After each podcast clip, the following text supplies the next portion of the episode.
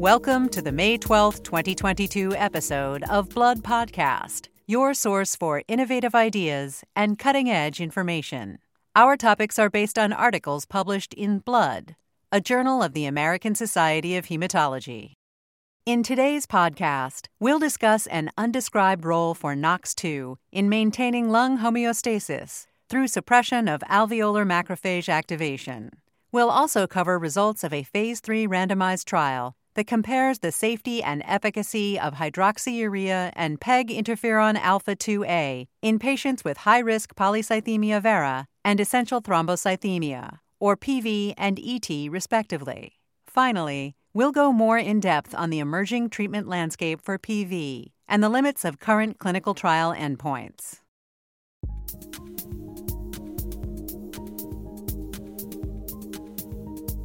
Let's start with the article entitled Macrophage NOX2 NADPH oxidase maintains alveolar homeostasis in mice by Sourav Bhattacharya and Mary Dinauer from the Washington University School of Medicine in St. Louis, Missouri, and colleagues. The phagocyte NADPH oxidase 2, or NOX2, plays an important role in the killing of pathogens and regulation of the immune system. Of note, inherited defects in the NOX2 enzyme complex lead to chronic granulomatous disease, or CGD, which is characterized by severe infections and inflammatory disorders that often involve the lung.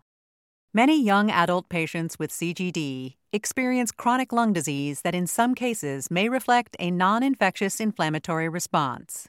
Furthermore, sterile lung inflammation has been observed in CGD mouse models.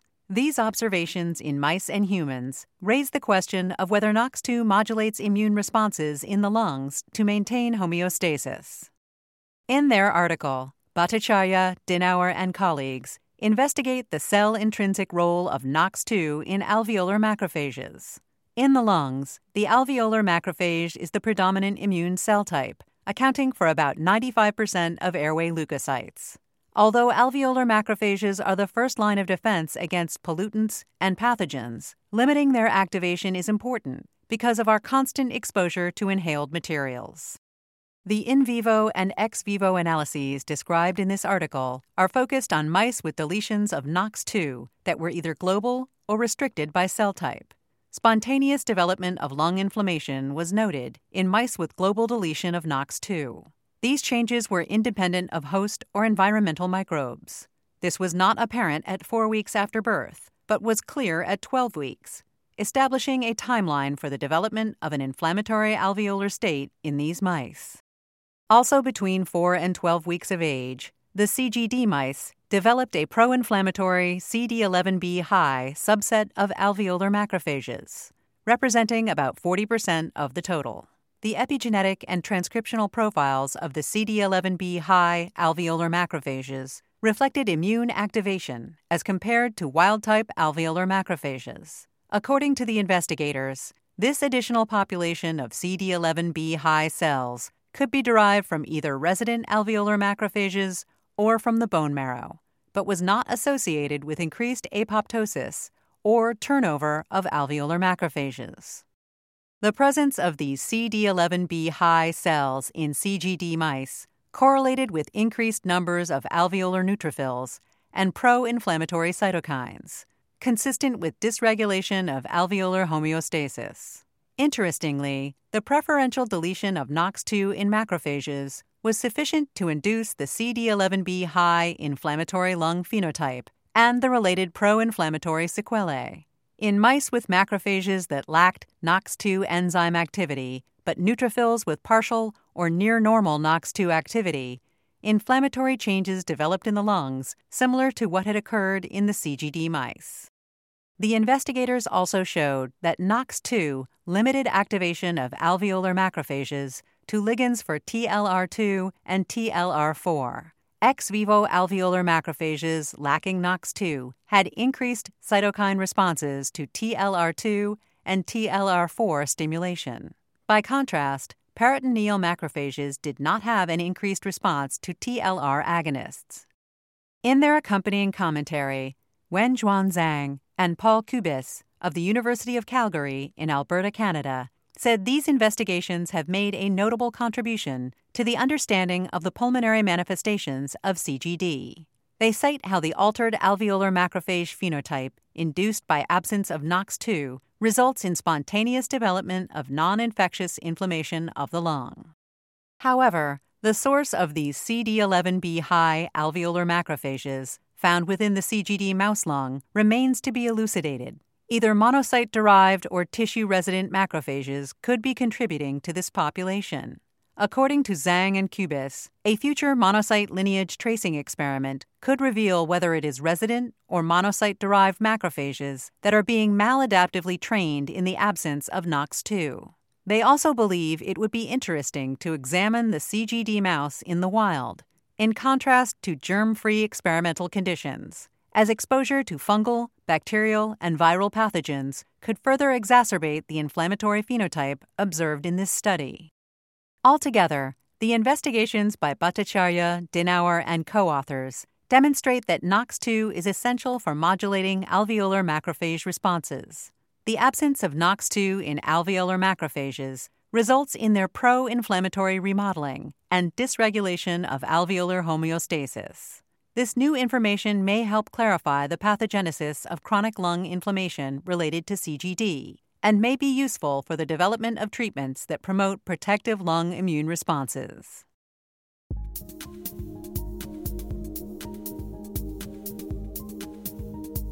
We next discuss the article A Randomized Phase 3 Trial of Interferon Alpha versus Hydroxyurea in Polycythemia Vera and Essential Thrombocythemia by John Mascarenhas of the Icahn School of Medicine at Mount Sinai in New York and colleagues.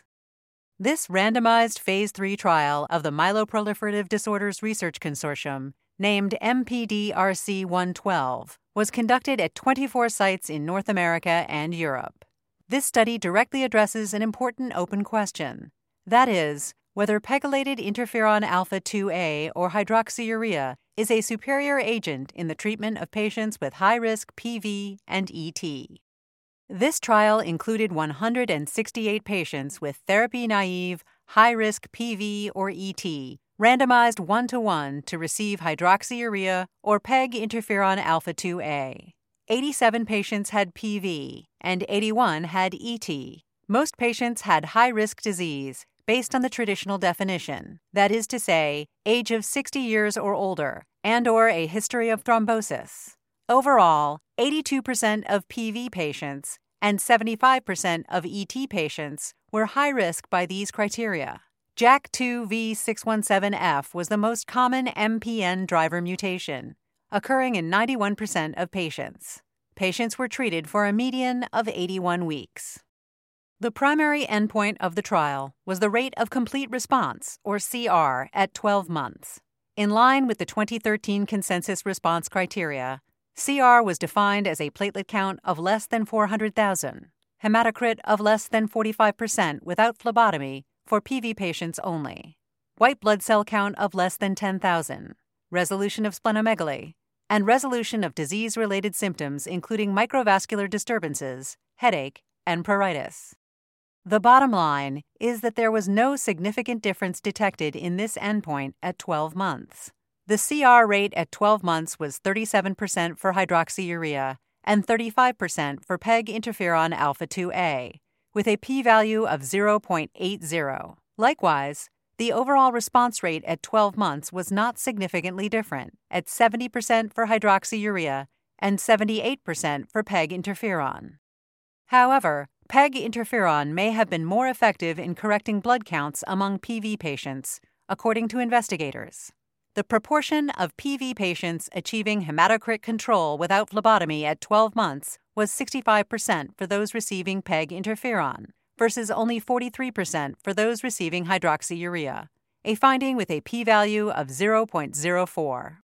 Another finding of interest that appeared to favor PEG interferon was the median change in JAK2V617F variant allele fraction, which was negative 10.7% for PEG interferon treated patients, but just negative 5.3% for hydroxyurea treated patients.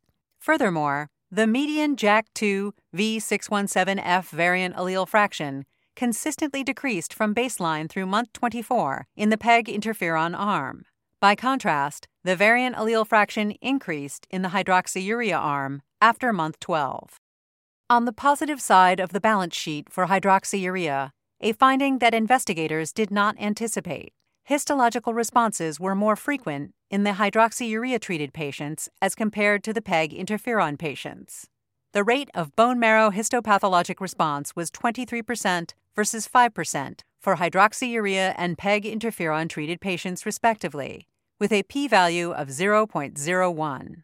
Investigators didn't expect that histopathologic response would be more common in the hydroxyurea arm, since PEG interferon is thought to act at the level of the mutated MPN stem cell.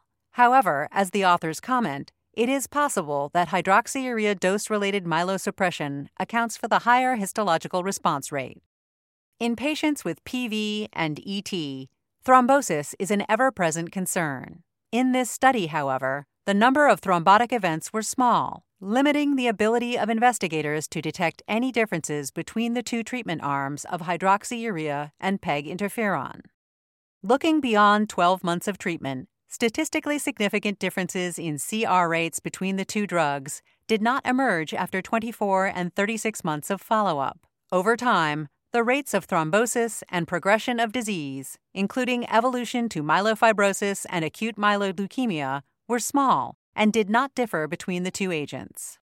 Regarding safety, grade 3 to 4 treatment emergent adverse events were more common with PEG interferon versus hydroxyurea. The rate of grade 3 or higher adverse events was 46% for PEG interferon and 28% for hydroxyurea.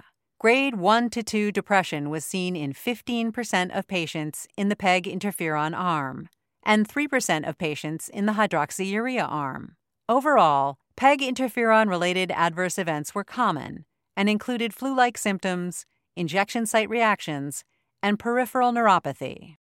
Based on these results, Mascarenhas and colleagues concluded that for patients with PV and ET, both hydroxyurea and PEG interferon alpha 2A were effective in normalizing blood counts, and that the number of thrombotic events were low. They said the decision to choose one of these agents over the other has to be a personalized one. But the therapeutic armamentarium is broader than just hydroxyurea and PEG interferon. How do these findings fit into the bigger picture?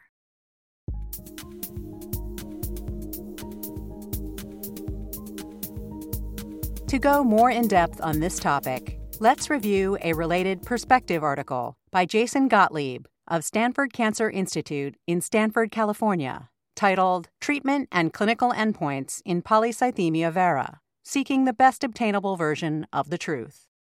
The MPD RC 112 randomized trial provides an opportunity to take stock of the current treatment landscape, Gotlib says in his piece, which also appears in the current issue of Blood.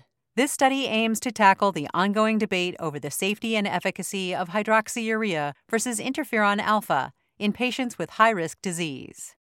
In these debates, hydroxyurea is considered to have a more superficial impact on blood counts, with mixed evidence regarding its impact on hematopoietic stem and progenitor cells, and no evidence to suggest it is a disease modifying therapy. Furthermore, concerns persist about the potential for hydroxyurea to increase the risk of leukemic transformation in these diseases, whose arc already bends toward myelofibrosis and AML although this has not been borne out in several contemporary studies.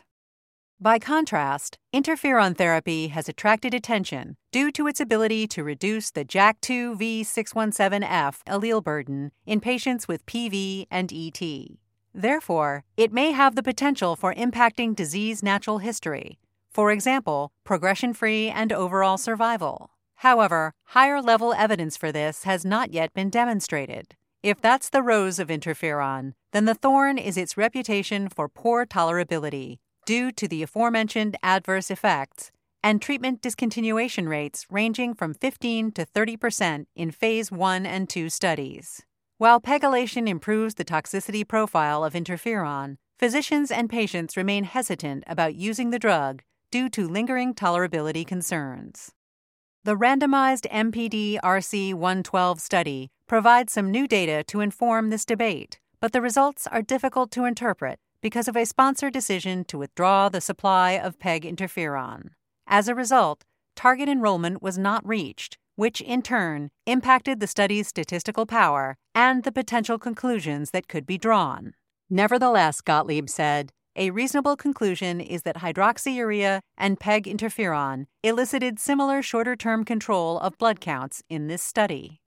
Comparisons are inevitable between the MPD RC 112 study of PEG interferon alpha 2A and contemporaneous studies of Rho PEG interferon alpha 2B, a longer acting formulation that is administered every two weeks.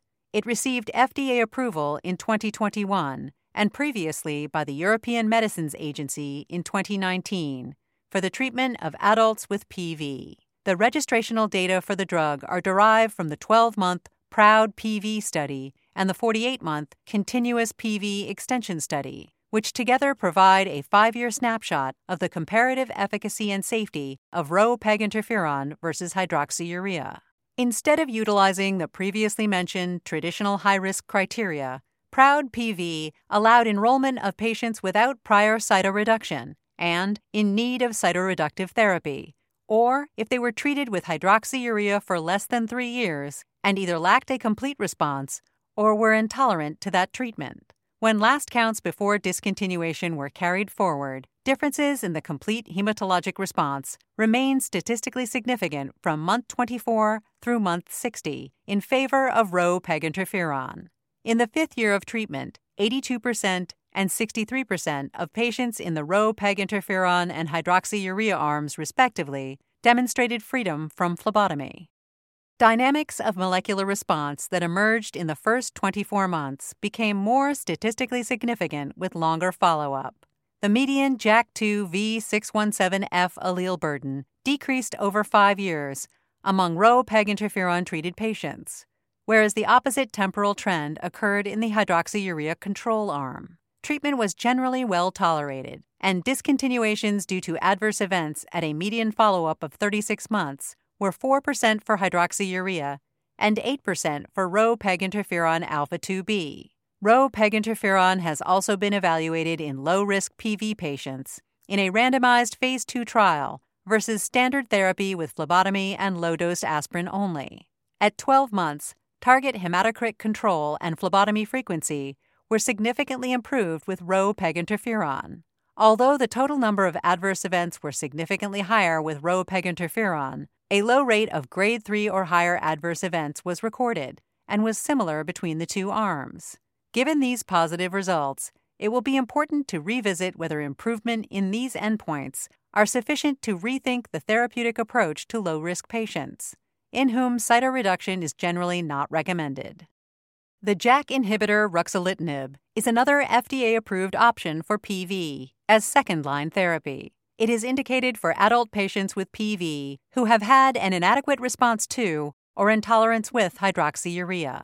In the randomized Phase 3 response trial, which included 222 phlebotomy dependent PV patients with splenomegaly, the primary composite endpoint of hematocrit control and spleen volume reduction was achieved by 21% of ruxolitinib treated patients and 1% of patients on standard therapy. Those results were corroborated in the randomized Phase 3b Response 2 trial, demonstrating hematocrit control in the majority of ruxolitinib treated patients, this time in a population without splenomegaly. Despite the promising efficacy data for multiple treatment options, the thrombosis endpoint remains a challenge. Event rates are low, and even with extended follow up, the absolute number of thrombosis events in both experimental and control arms of trials have typically ranged in the single digits. It therefore remains difficult to generate high level evidence that a particular cytoreductive agent has an appreciable impact on thrombosis, a primary contributor to morbidity and mortality in PV. An assessment gap also exists for evaluating longer term PV endpoints, such as transformation to myelofibrosis or AML as well as overall survival. It is not feasible or practical for all stakeholders, that is, patients, physicians, and trial sponsors, to conduct 10 to 15 year randomized trials to get such answers. Instead, what's needed to fill this assessment gap is a combination of lower level evidence from retrospective analyses, national registries, and large real world observational PV cohorts, such as the REVEAL study, which has been discussed at recent ASH annual meetings. By assembling this data, a body of evidence can be built to characterize a specific therapy's impact on the natural history of a disease. This is akin to investigative journalism, Gotlib wrote, where short of a smoking gun, multiple corroborating sources are required to build a narrative that, in the words of famed Watergate journalist Carl Bernstein, is the, quote, best obtainable version of the truth. You have been listening to the Blood Podcast. For a list of additional authors, as well as more detailed articles and commentaries on which this podcast is based, please go to bloodjournal.org. Be sure to join us next week for another episode. Thank you for listening.